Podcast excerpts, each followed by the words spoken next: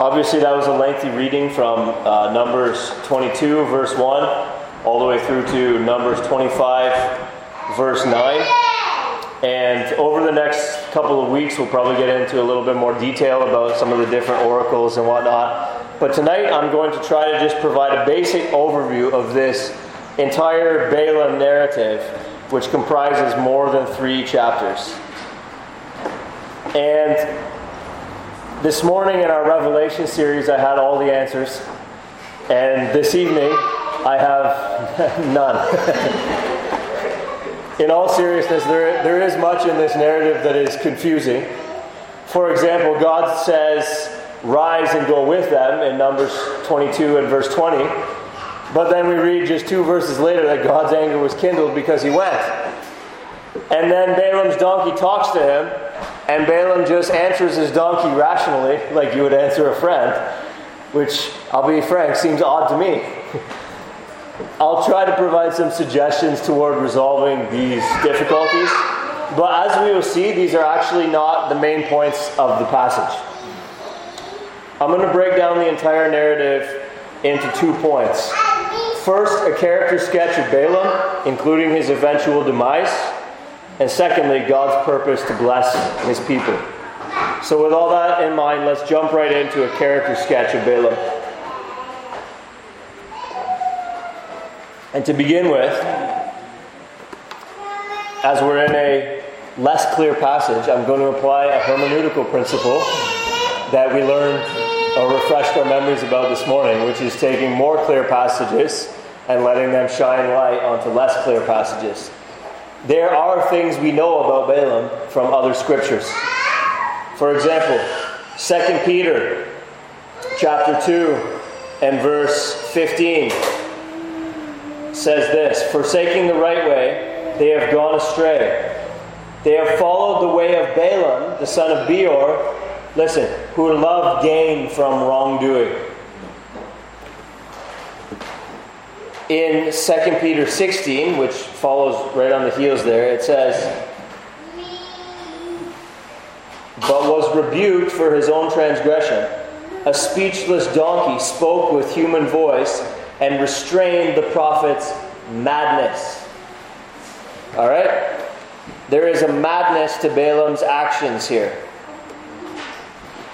In Numbers 31, verse 16, we read that it was Balaam who advised the Midianite women to seduce the Israelite men.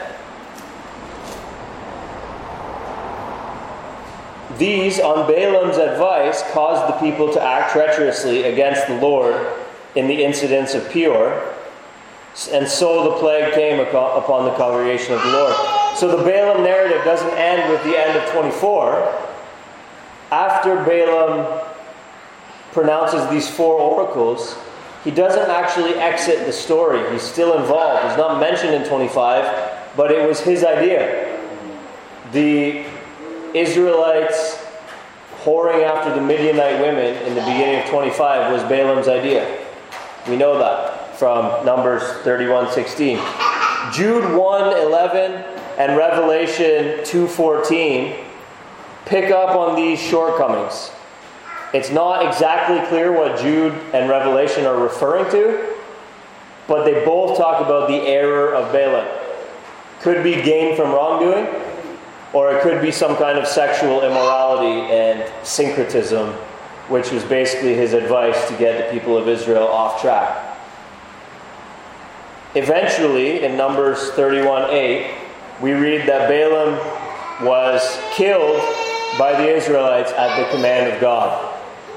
Numbers 31 and verse 7 says, They warred against Midian as the Lord commanded Moses and killed every male. They killed the kings of Midian with the rest of their slain Evi, Rekem, Zur, Hur, and Reba, the five kings of Midian. And they also killed Balaam, the son of Beor, with the sword. So, at God's sanction, Balaam is put to death. Now, in this section of text, Numbers 22 1 to 25 9, there's a few more things that we see about Balaam. In Numbers 22 18, look at what he calls Yahweh. Though Balak were to give me his house full of silver and gold, I could not go beyond the command of Yahweh my God to do less or more. Now, when we put together the fact that the New Testament tells us that he loved gain from wrongdoing, it seems that there was certainly a measure of pretense here and that he's like, look, even if you paid me all the gold and silver in your storehouse, I just couldn't do it. Right? He, there's the pretense of righteousness and right motives, uh, first of all, and he calls the Lord the Lord my God. In Numbers 22, verses 12 and 13, he is not forthright with Balak's servants about God's forbidding to curse Israel. Look what God says in Numbers 22 12. You shall not go with them, you shall not curse the people for they are blessed. Pretty straightforward. So Balaam rose in the morning and said to the princes of Balak, Go to your own land, for the Lord has refused to let me go with you. So you see, he says rightly and truthfully that the Lord has refused to let me go with you. But he leaves out that last part about the Lord has forbidden me to curse these people. Which leaves the door open then for Balak to say, well, he didn't say that he can't curse these people. He just said right now he can't come with. So Balak tries again, right? So let me explain what I think basically happens in this narrative as best as we can piece it together, including in passing trying to deal with those two difficult issues I mentioned at the beginning. This is what I think goes on. Balak comes to Balaam, well, he's, rather, he sends his servants to Balaam who was known as a seer. And even extra biblical literature has mention of Balaam as being basically um, someone who was sort of like a, almost like a, like a shaman, someone who was like a go between with the other realm. There's extra biblical literature from the ancient Near East at this time mentioning Balaam as somebody who sort of deals with the gods. All right, so Balaam has this reputation here. Balaam Balak sends Balaam this message that he wants Balaam to come and curse Israel for him. Now, I think that Balaam sees an opportunity here to get some money. He basically would like to go with these people, and so he says, Well, wait here, let me see what the Lord says. The Lord comes back, the Lord says, No, you can't go with them and you can't curse these people. Like, like I said, he leaves the door open. He goes and says, Sorry, I can't come with you. The Lord said, I can't. But he doesn't mention anything about not cursing, which leaves the door open for Balak to ask again. And this time, instead of just saying, No, look, guys, I already told you, he says, Just wait here again. And he goes and he asks the Lord again.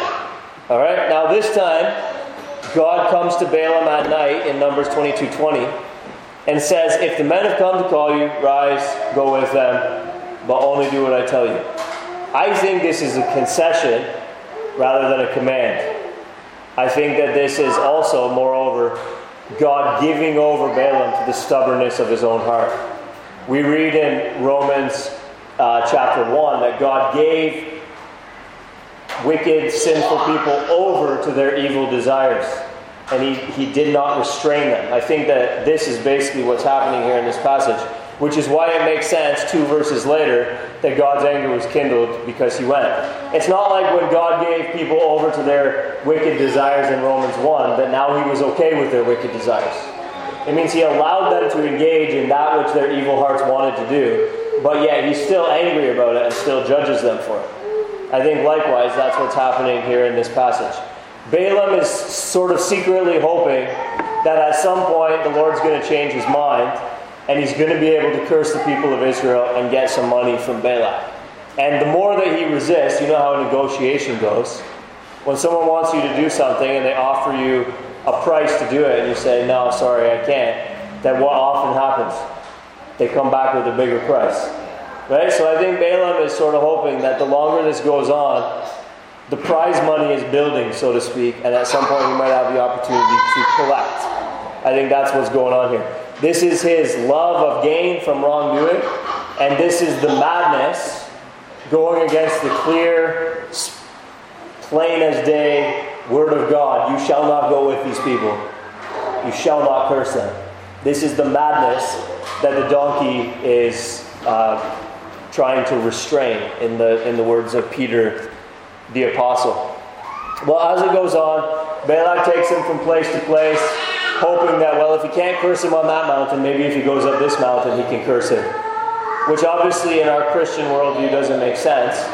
But to them, thinking about, well, whatever spirits may be resisting over here, maybe they won't be present over here. Or whatever auras are manifesting or whatever, you know? The aligning of the energies and so on and so forth. If you go to a different mountain, maybe it'll be a different result and you're actually going to be able to curse these people. So Balak basically takes him around and around. Balaam's hoping the whole time that he's going to be able to curse these people, but the Lord constantly overrules. And in the end, Balak's upset and can't and Balaam Balaam is also upset because he can't collect so, having not collected from the king of Moab, now he goes to the Midianites, trying to figure out some way that he can line his pockets. And so he comes up with this idea to advise them to send out some beautiful women to lure the Israelites into the syncretistic worship of Baal of Peor. And then the Israelites fall for the trap, and the Lord sends a plague among them in the end, Balaam is roundly condemned by the rest of Scripture as being an ungodly man and is put to death at the command of the Lord. I think that's basically what is going on here in this passage. Oh, I told you I would answer the donkey question why Balaam just talks normally with his donkey. I don't know. One commentator said if he's used to dealing with the various uh, various spirits and whatnot as sort of like a shamanistic, otherworldly guy. He may be actually used to speaking to strange looking creatures and spirits and perhaps even in the form of animals, so he may actually just not have found it strange that his donkey talked. But frankly, at the end of the day, I don't know. it's weird that he has a normal conversation with a donkey. anyway, moving on. There's point one. Done. Character sketch of Balak. All right? And that gives us kind of some idea of what's happening here in this passage. Though there may be still some that we are uncertain about with respect to Balaam and his heart motives and exactly what's going on, that's really not the main emphasis of this extended narrative, anyway. The main emphasis of this extended narrative is God's purpose to bless his people. As I said last week, the narrative in Numbers up to this point, which we've been basically unpacking over the last several months, the narrative in Numbers has been focused on the failures of the Israelites, including the failures of Miriam, Aaron, and even Moses himself. But the narrative has begun to shift away from the failures of the people toward an emphasis on the faithfulness of God in doing good to the Israelites and giving them the land that He had promised to their forefathers to give them. The narrative has made it abundantly clear by now that the Israelites have not earned or merited anything.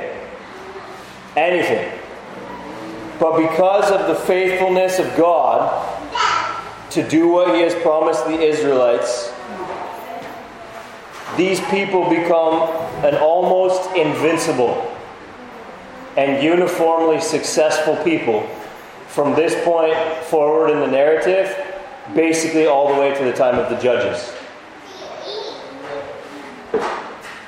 And this is all simply because God is blessing them by sheer grace. Let's look at a few passages which make it clear that this is to be our central takeaway of this Balaam narrative. Firstly, Deuteronomy 23, verses 3 to 5.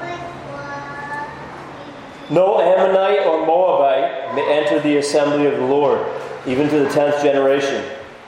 None of them may enter the assembly of the Lord forever, because they did not meet you with bread and with water on the way when you came out of Egypt. And because they hired against you Balaam the son of Beor from Pethor of Mesopotamia to curse you. But the Lord your God, the Lord your God would not listen to Balaam. Instead, the Lord your God turned the curse into a blessing for you because the Lord your God loved you. That's the theological interpretation that Deuteronomy gives us of what happens in the passage we read tonight. Later on, Nehemiah refers back to this narrative in verses 1 and 2 of uh, Nehemiah chapter 13. On that day, they read from the book of Moses in the hearing of the people. And it was found written that no Ammonite or Moabite should ever enter the assembly of God, for they did not meet the people of Israel with bread and water, but hired Balaam against them to curse them. Yet our God turned the curse into a blessing. Or Joshua 24 and verse 19, or sorry, verse 9 and 10. Then Balak, the son of Zippor, king of Moab, arose and fought against Israel. And he sent and invited Balaam, the son of Beor, to curse you. But I would not listen to Balaam. Indeed, he blessed you, so I delivered you out of his hand. Look, the way the rest of the scripture understands these three chapters that I just read to you is that God had simply purposed to overrule the evil plans of Balak and Balaam and to bless the undeserving people of Israel. There was nothing that they did to earn God's protection here, to earn God's blessing here. There was nothing they did to be undeserving of a curse. In fact, at the beginning of 25, we see just how susceptible they were to being lured astray into the worship of false gods. These were not a deserving people. And so this is nothing other than God's faithfulness to Abram on full display. Remember what he promised Abram in Genesis chapter 12, verses 1 and 2. Now the Lord said to Abram, Go from your country and your kindred and your father's house to the land that I will show you. And I will make of you a great nation, and I will bless you and make your name great so that you will be a blessing. Look, God had promised to Abraham to bless his offspring. God had promised to Abram to bless his offspring. Did they deserve it? No. Were they even as faithful as Abram? No. And even Abram himself was not actually all that faithful, as we remember from our exposition of Genesis. Abram didn't deserve it. His descendants deserved it even less. But what had God promised? I will bless your descendants. So guess what? What the Lord says he's going to do, the Lord is going to do. Well, what if a pagan king wants to curse him? Never mind that. God said, I will bless. Well, what if there's a shaman who deals in the spirit realm and he wants to curse the people of Israel? God said, I will bless. That's what's going on in this passage. It's not, it's not rocket science here. God's purpose is to bless an undeserving people prevail. Not because the people merit anything or deserve anything or have earned anything, but simply because God is a promise keeping God. What God said He will do, that's what He's going to do. If you wonder how God's going to act next week, read your Bible. He's going to do what He's promised to do. That's who God's going to be. Yesterday, today, and forever. Listen, God promised that He would take a bunch of undeserving sinners for His own and lead them through a wilderness until He got them into a promised land. And the Red Sea wasn't going to be any obstacle. And the lack of water And the lack of bread wasn't going to be any obstacle. And Balaam the shaman wasn't going to be any obstacle. And Balak wasn't going to be any obstacle. Sihon and Og, the giant king, wasn't going to be any obstacle. God had simply purposed to take these undeserving people, lead them through the wilderness, and bless them by bringing them into the promised land. That's what God had promised Abram he would do. But there was two levels to what God had promised Abram that he would do. There was his earthly seed, which is the people of Israel that we're reading about. And God promised to make them into a nation and to bring them into the promised land. But there is a deeper fulfillment of these concepts of nation and exodus and wilderness and promised land, which is fulfilled, as Galatians tells us, to the people of faith. There is a sense in which I, though I am not a biological descendant of Abraham, and, and you, most of you in this room, are not biological descendants of Abraham, if not all of us. And yet, if you are Christ's, if you belong to Christ, then you are Abraham's offspring. This is what Galatians tells us. There is this second level, this second type of fulfillment, in which there is a more ultimate nation made of Abram's seed than simply the biological children of Israel. There is a greater exodus than simply bringing the people of Israel up out of Egypt. There is a greater pilgrimage through a more great and terrifying wilderness. And there is a better promised land. And there is a greater mediator than Moses.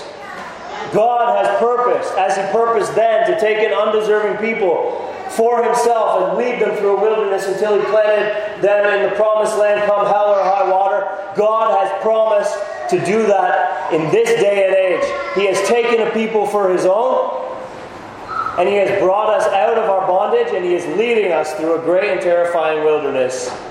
And he will not let anything stand in his way until he has done all that he has promised to do for us and plants us in the promised land. We don't deserve it. Just like these people of old didn't deserve it. But you know why it's going to get done? Because he who promised is faithful. He will surely do. The narrative of the Old Testament and the narrative of the New Testament are basically the same, Those are, though there's a lot of typology in the Old that points forward to realities that we only understand fully in the new. The narrative is that God blesses his people, not because we deserve it, but because he is faithful to do what he promised. And that there is an exodus consummating with arrival in a promised land. As the old hymn says, the Lord has promised good to me. His word, my hope, secures. We have great hope, even though we are not under the old covenant, even though we are not the old covenant people of Israel. We have great hope in Christ as He leads us on a new exodus and a new pilgrimage towards a new promised land. And this hope in Christ is sure and steady. Not because we are sure and steady, but because Christ is sure and steady.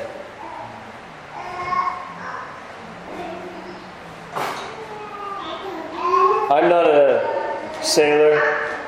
I'm not even a fisherman.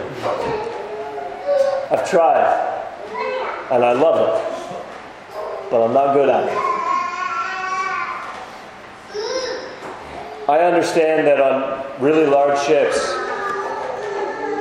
underneath there is ballast, which basically keeps the ship from capsizing. There's weight that pulls the ship essentially straight down so that when the waves come up, it doesn't go all the way over because this weight underneath keeps it from rocking back and forth. Look, what is our ballast of assurance? That we deserve, that we are faithful, that we don't grumble too much along the way, that we are better than the people of Israel of old? That we are so very much different? Is this our ballast of assurance? No. The song that we're about to sing says that Calvary, Calvary is our ballast of assurance, not the mirror. Where do we see good grounds for assurance that we will be blessed? Not in the mirror, at Calvary. God has promised to me and to you to do good to the undeserving, just as He promised to Abram to do good to the undeserving. He who promised is faithful. We see that at Calvary. He will surely do it.